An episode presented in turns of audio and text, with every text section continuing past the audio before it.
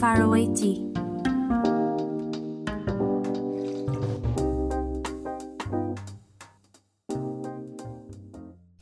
Olá, bem-vindos e bem-vindas a mais um A Faraway Tea. Eu sou a Susana e estou aqui com a Teresa. Neste segundo episódio vamos conversar com a Cláudia Sabença, que é a atual diretora técnica do Centro de Acolhimento e Emergência da Cruz Vermelha em Lisboa. A Cláudia trabalha com refugiados há 5 anos e esteve em países como a França, Sérvia e Grécia, onde acompanhou de perto o atual contexto migratório europeu. Nesta conversa, ela partilha um pouco daquilo que foi a sua experiência no terreno e de como isso a levou a uma nova fase em Portugal, acompanhando jovens refugiados recém-chegados da Grécia. Aqui fica o seu testemunho.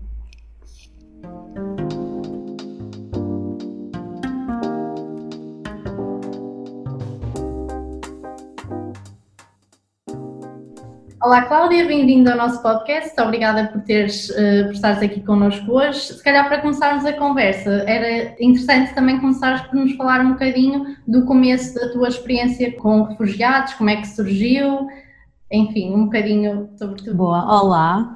Então, obrigada pelo convite. Uh, a minha experiência começou em 2016. Eu terminei o mestrado e desde pequenina que sempre me envolvia em causas sociais, sempre fiz voluntariado e quando em 2015 explodiu a crise de refugiados na Europa, eu queria bastante ajudar, mas não sabia bem como. Um, também estava a estudar, era muito difícil sair de Portugal. Tentei voluntariar-me com a plataforma de refugiados, já nem sei bem qual era a plataforma na altura, mas não foi bem sucedido. Eles estavam a pedir experiência ou assim, algo de género que não foi possível. E depois uma amiga minha falou-me do campo uh, em Calais, a Jungle, fomos, juntámos a uma organização inglesa, a Help Refugees, e fomos fazer voluntariado umas semanas, que depois acabou por ser uns meses. Acabámos por estender a nossa estadia, porque de facto o trabalho apaixonou-nos bastante. Uhum. Depois de lá, voltei a Portugal e fui para a Sérvia. Passado dois meses fui para a Sérvia e fiquei lá cerca de um ano e estive a trabalhar em Belgrado, num campo ilegal, com mil homens no centro da cidade. Era um campo, eram um, um, edifícios abandonados, uma estação de comboio abandonada. E tive lá um ano, comecei a criar um projeto de limpeza com o meu parceiro na altura, porque era a necessidade mais evidente, havia torres e torres de lixo. Uh, entretanto, passado três meses, o campo foi destruído pelas autoridades e eu quis continuar a trabalhar, mas a única hipótese era mesmo uh, ter a minha própria organização porque o governo sérvio não nos deixava trabalhar dentro dos campos oficiais sem ser reconhecidos pelas entidades sérvias. Então eu criei a minha própria ONG para conseguir entrar, mas infelizmente eh, todas as propostas que eu submeti ao governo foram rejeitadas, porque sabiam que eu tinha feito parte dos voluntários que trabalhavam nas barracks. Uhum. Então tive que fechar. Infelizmente não teve muito sucesso porque realmente fui barrada, não consegui trabalhar lá. Saí de Sérvia, vim a Portugal e também estabelecer-me um bocadinho melhor a nível financeiro, não é? Porque o meu dinheiro foi todo embora. E hum, decidi trabalhar e fui trabalhar para a Grécia. Okay. E comecei em 2018 na Grécia e estive lá dois anos e meio.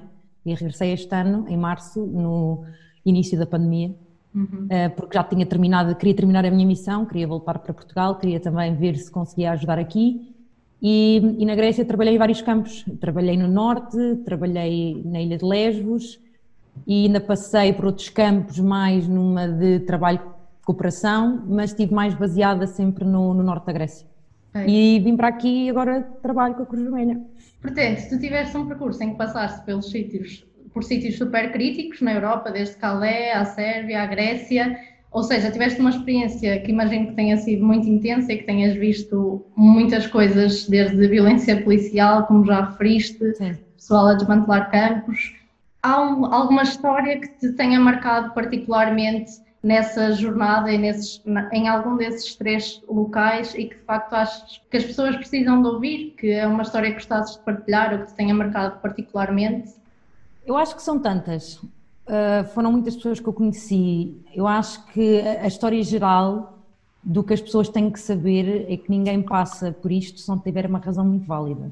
Uhum. E que ninguém se submete àquelas condições se não for porque o que está para trás é muito, é muito complicado. Eu acho que as pessoas têm que ter mesmo consciência que ninguém se submete àquilo para nada e que ninguém está aqui para tirar trabalho a ninguém para ameaçar ninguém. Uhum. Um, e acho que o que mais me marcou foi ver famílias a viver da forma como vivem, menores a chegar eh, com nada no corpo, uma mochilinha a Calais, completamente sozinhos e não termos nada mais, nada menos que uma tenda pequeníssima para lhes dar e ter que limpar o terreno porque estavam cheios de ratos e pensar que é isto a resposta.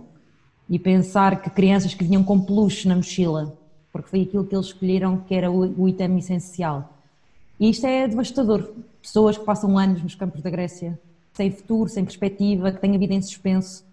E, e, são condições, não digo todos os campos da Grécia, também acho que nos focamos muito nos campos como Lesbos, como Mória, e outros campos como Vati, em Samos, mas há, há, outros campos na Grécia que até são bons, têm outras condições, mas ainda assim a vida é péssima, porque não há perspectivas, a vida está em suspenso, e são histórias aterradoras. Ao, ao tempo, à medida que o tempo passa, há menos vontade de saber as histórias, uhum. porque ah, no início há aquela curiosidade mórbida de saber o porquê, mas depois começa a saber ali um padrão e começa a ser já. não sabemos o que responder. Uhum. E, e, só queremos fazer o nosso melhor, mostrar solidariedade, mas são histórias horríveis. E especialmente na Sérvia, ver aquelas condições de homens que viviam como animais, em, em prédios completamente abandonados, às escuras, sem eletricidade, sem água, a queimar plástico para poder sobreviver às temperaturas de menos 20.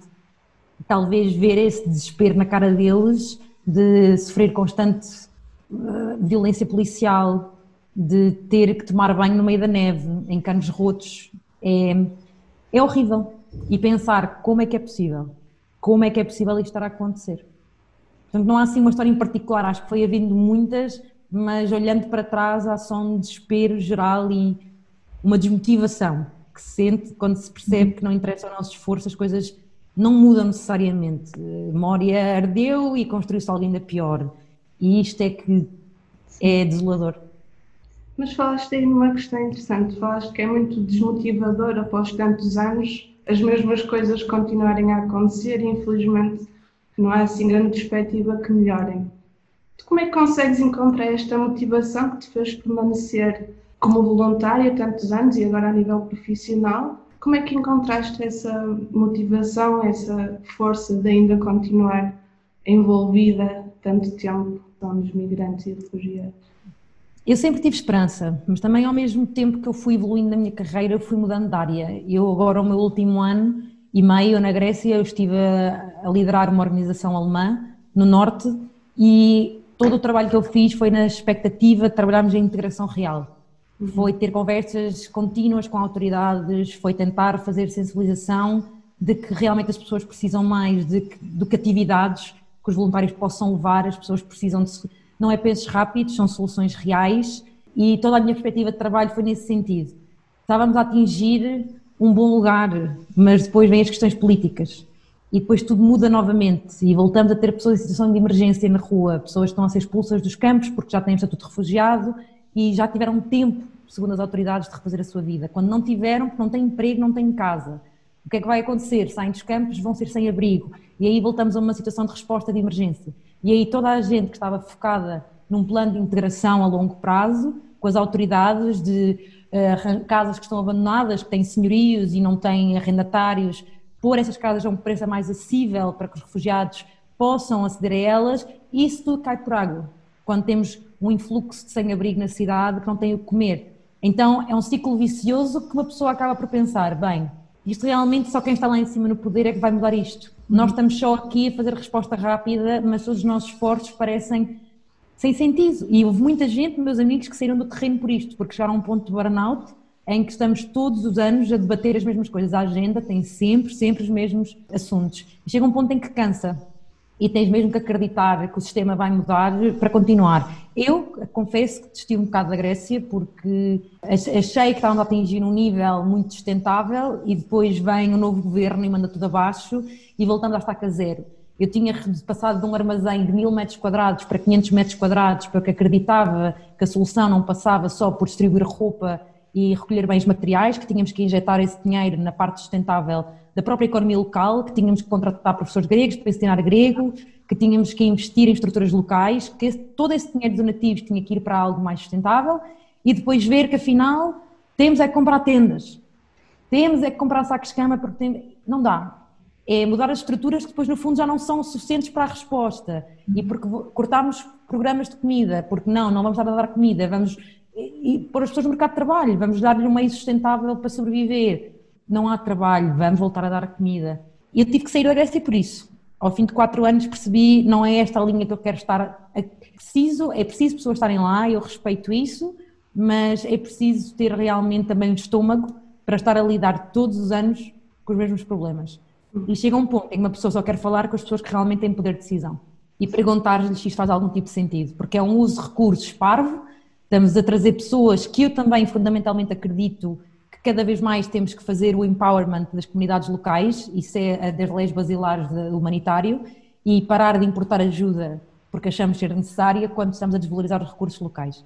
Quando eu falo de recursos locais, também estou a falar da comunidade refugiada e imigrante, que não são nenhum tolinhos, eles têm muitas capacidades. E este também explorei muito internamente o, o que é que significa White Savior Complex, e acho que todos nós deveríamos olhar para ele de alguma forma e perceber se fazemos parte disso, porque estamos, se calhar, a tirar oxigênio a quem lá está. E, e especialmente esta situação de pandemia, eu ponderei muito também a nossa presença internacional. Nós estamos a ser um asset neste momento ou estamos a contribuir para um problema? Uhum. A estrutura de saúde na Grécia é muito pobre.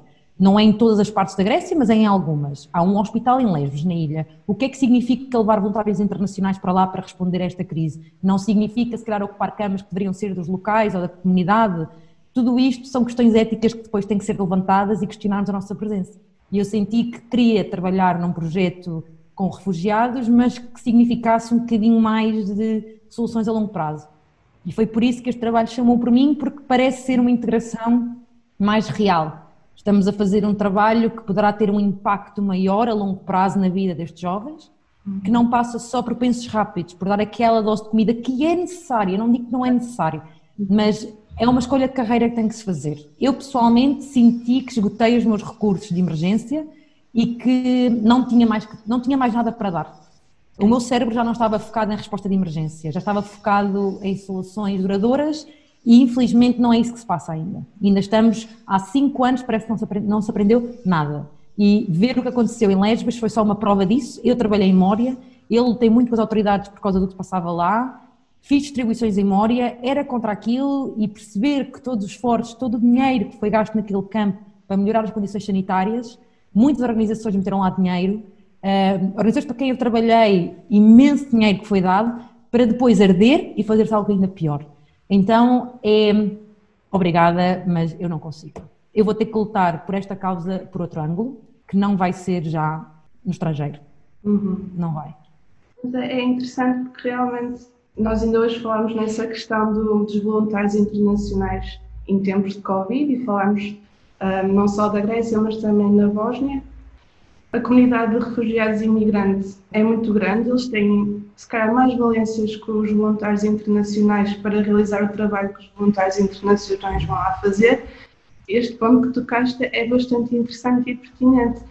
E tu, já tendo uma experiência tão grande, tu achas que, por exemplo, agora no teu trabalho atual, que vamos passar agora para este tema, o que é que conta mais? Foi a tua experiência que tu tiveste no terreno ou a tua formação profissional? Eu acho que no recrutamento em si, pronto, eu já, já cumpri os critérios na parte de formação, porque sou socióloga, uhum. mas o que foi, eu acho, decisivo para quem me recrutou foi o tempo de experiência lá fora, porque era preciso alguém que percebesse o outro lado e que tivesse conhecimento de causa, porque estes miúdos vêm de sítios que eu conheço pessoalmente. Uhum. Então isso também ajudou muito no trabalho com eles, acho que os tranquilizou, que eu não sou uma pessoa que estou aqui a falar sem saber, insensível, que não sabes o que dizes porque nunca tiveste. Não, eles sabem que eu estive, eles sabem que eu até passei mais tempo na Grécia do que eles e que vi muitos campos e lidei com muitas situações, nunca lhes tirando, não passei por aquilo que eles passaram, mas ajudou. E eu acho que para fazer este trabalho era preciso um misto dos dois. Era preciso também a parte de gestão de projeto, era preciso a parte de coordenação de equipas, porque eu já coordenei várias organizações, e sem dúvida o trabalhar com, com, esta, com esta população é, é, muito específico, especialmente nos pontos culturais é preciso entender, saber ler o contexto sem tirar grandes conclusões, então é bom que haja um olhar mais treinado neste aspecto para desenvolver este projeto, porque é realmente especializado. Uhum.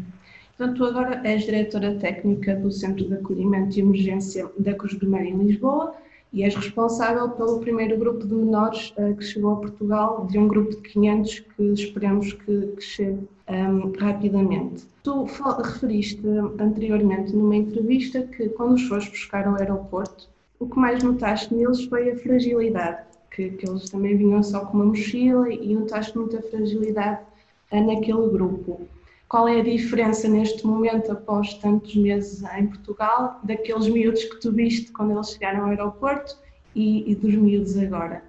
Ah, bem, a diferença é que agora os conheces muito bem, não é? Agora conheces muito bem e essa fragilidade continua a existir, mas já é uma fragilidade um bocadinho mais robusta. Eles agora já começam a expressar outro tipo de fragilidades, mas já não são aquele grupo de miúdos de máscara que iam com as suas mochilinhas uh, assustados porque chegaram a um país que não conheciam e, e ansiosos, não é? Porque ainda estavam muito com os, com os, mecanismos de sobrevivência ativos, agora já não estão. Agora conseguimos vê-los por aquilo que eles são, que são jovens, têm as suas qualidades, os seus defeitos, os seus problemas, mas é diferente. Eu agora olho para fotografias deles quando chegaram e já, não, já parece que passaram dois anos. E a relação que nós temos com eles é fantástica e é muito bom vê-los a, a deixar de sobreviver começar a viver, já não é preciso estar em modo de alerta e agora já começam a ter problemas de um jovem de 15, 16, 17 anos completamente normal, já não passa tanto pelo trauma passaram, que ainda está a sarar, está aqui, não vai embora tão cedo, mas já não estamos a falar de.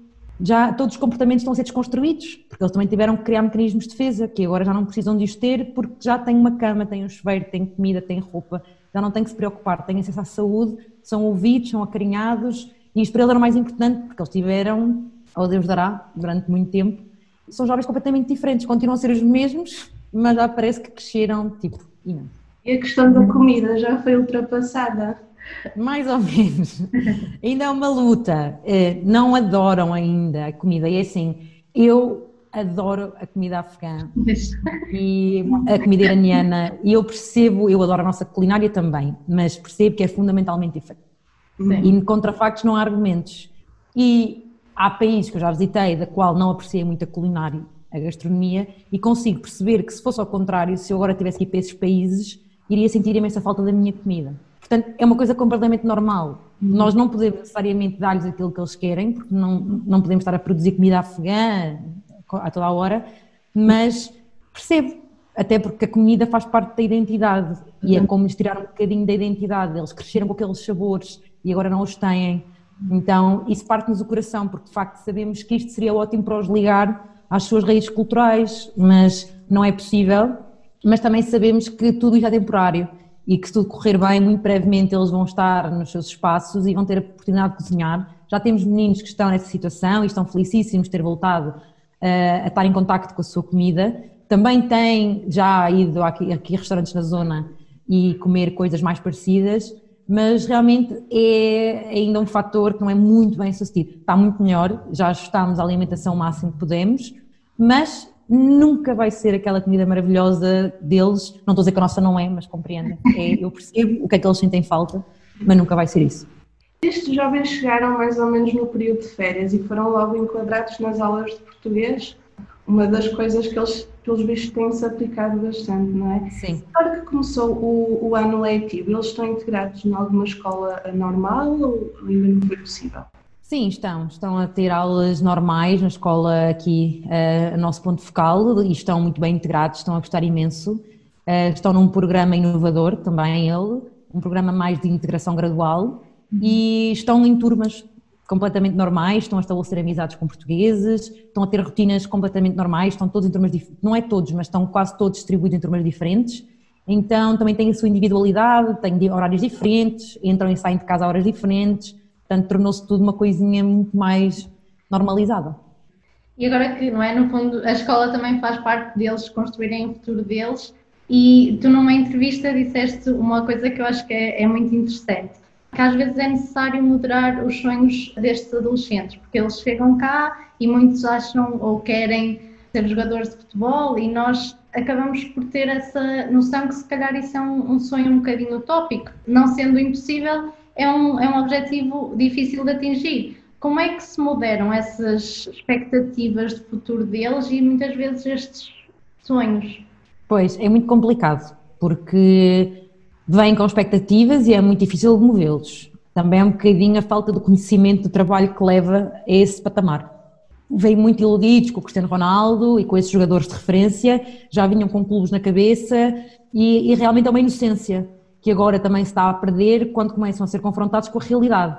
Nós passamos mais a um ponto de ação. Nós temos eh, parcerias muito boas a decorrer com, com parceiros de futebol e o que eles estão a aprender é que na prática não é aquilo que realmente parece, não é aquilo que eles imaginavam. Que o uhum. trabalho, a disciplina, a técnica, tudo aquilo que envolve ser um atleta profissional não é assim tão fácil. Temos um jovem que sim está neste momento a integrar-se num grande clube em Portugal, mas esse jovem já tinha outras potencialidades, já tinha treinado num grande clube no país dele, então foi fácil a inserção, fez um treino de captação e é isso, está feito. Uhum. Agora, a maior parte dos outros jovens aprenderam a jogar há uns anitos e foi mais aquele futebol de rua, Pronto, e agora estão a ter realmente essa oportunidade com estes parceiros e estão a perceber, por técnicos especializados na matéria, que não é uma opção, mas está-lhes sempre a ser dada outra opção.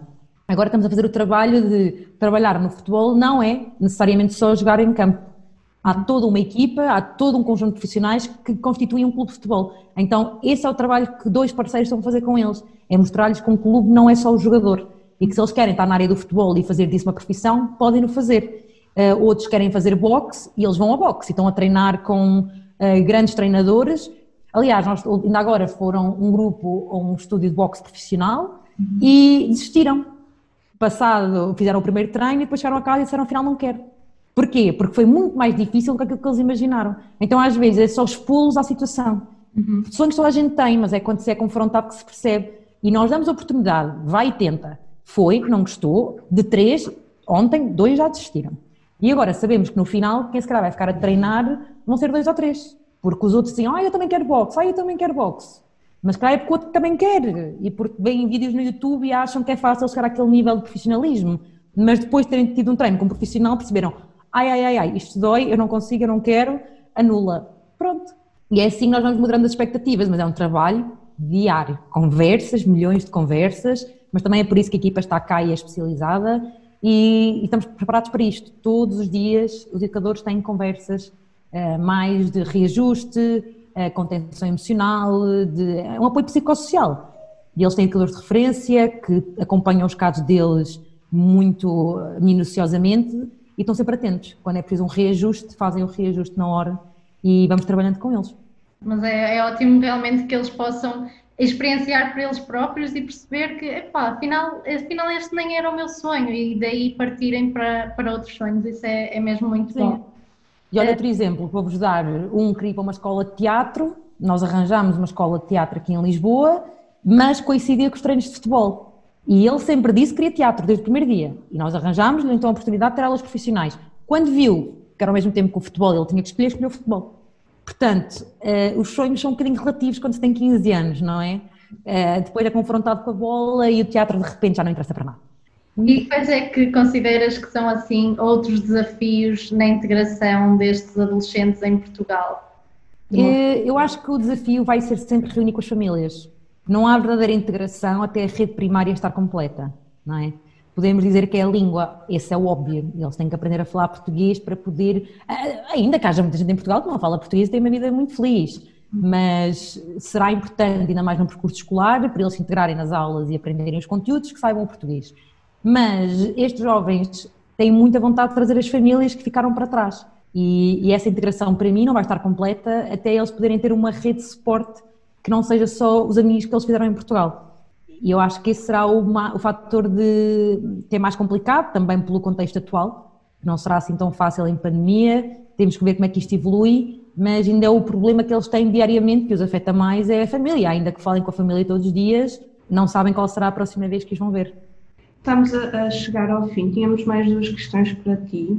Nós gostaríamos de saber se tu ainda sentes que tens algum preconceito ou estereótipo em ti que ainda não conseguiste ultrapassar, ou seja, mesmo após tantos anos de voluntariado e de, de, de tanta experiência que tu tens, se tu sentes que ainda tens conceitos estereótipos e se sim, como é que lidas com isso? Mas com a população? Estereótipos relativamente à, à população refugiada, sim. Não, eu acho que não tenho, eu acho que tinha muito, mas agora não, eu acho que a premissa é, é ver para além das fachadas, que nada parece o que é. Com a experiência, não é? Sim, sim, eu acho que agora não há nada que me choque, hum. acho que vi praticamente todas as nacionalidades, todos os contextos a funcionar e não há nenhum tipo de estereótipo, pá, talvez não, eu acho que vou criando até mais, uh, se há algum tipo de confusão mental, são coisas que vão aparecendo na minha cabeça pela carreira humanitária, situações que eu sou confrontada, que às vezes fica a duvidar, por exemplo, agora este papel do voluntariado internacional, qual é o seu papel, isso tudo é que eu vou criando e debatendo internamente. Agora, em relação à população, para mim estou muito esclarecida. No fundo, somos todos seres humanos e nem toda a gente é boa, nem toda a gente é má. Portanto, isso, olha, rótulos é a pior coisa. Uma coisa que eu treino muito na minha equipa são os rótulos. Nunca se deve generalizar. Qual achas que é o maior preconceito que as pessoas têm em relação aos refugiados? Ah, infelizmente são os básicos, não é? É que é muçulmano, e vou dizer isto muito abertamente, pronto, é muçulmano, é má pessoa ou é terrorista, vem para aqui, para a Europa, para armar confusão, ou vamos ter aqui um influxo de população que vem roubar os nossos trabalhos e tudo mais. Isso é o que eu ainda sinto mais, é o que é que eles vêm para aqui fazer. E o que é que tu respondes a essas pessoas?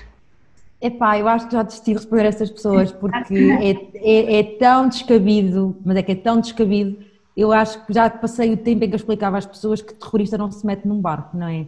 Terrorista tem outros recursos que não passará necessariamente por arriscar a vida no Mediterrâneo uh, ou caminhar nove meses nas montanhas e ser alvejado.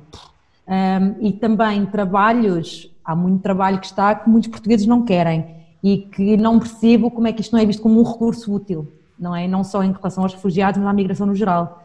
Temos muita gente capacitada que não está a ser usada até nesta altura de pandemia, não é? Temos muitos médicos e muitos enfermeiros de outras partes do mundo que estão a servir outras posições na sociedade e que até poderiam estar a ser mobilizadas para o combate à pandemia, mas isso é a minha opinião.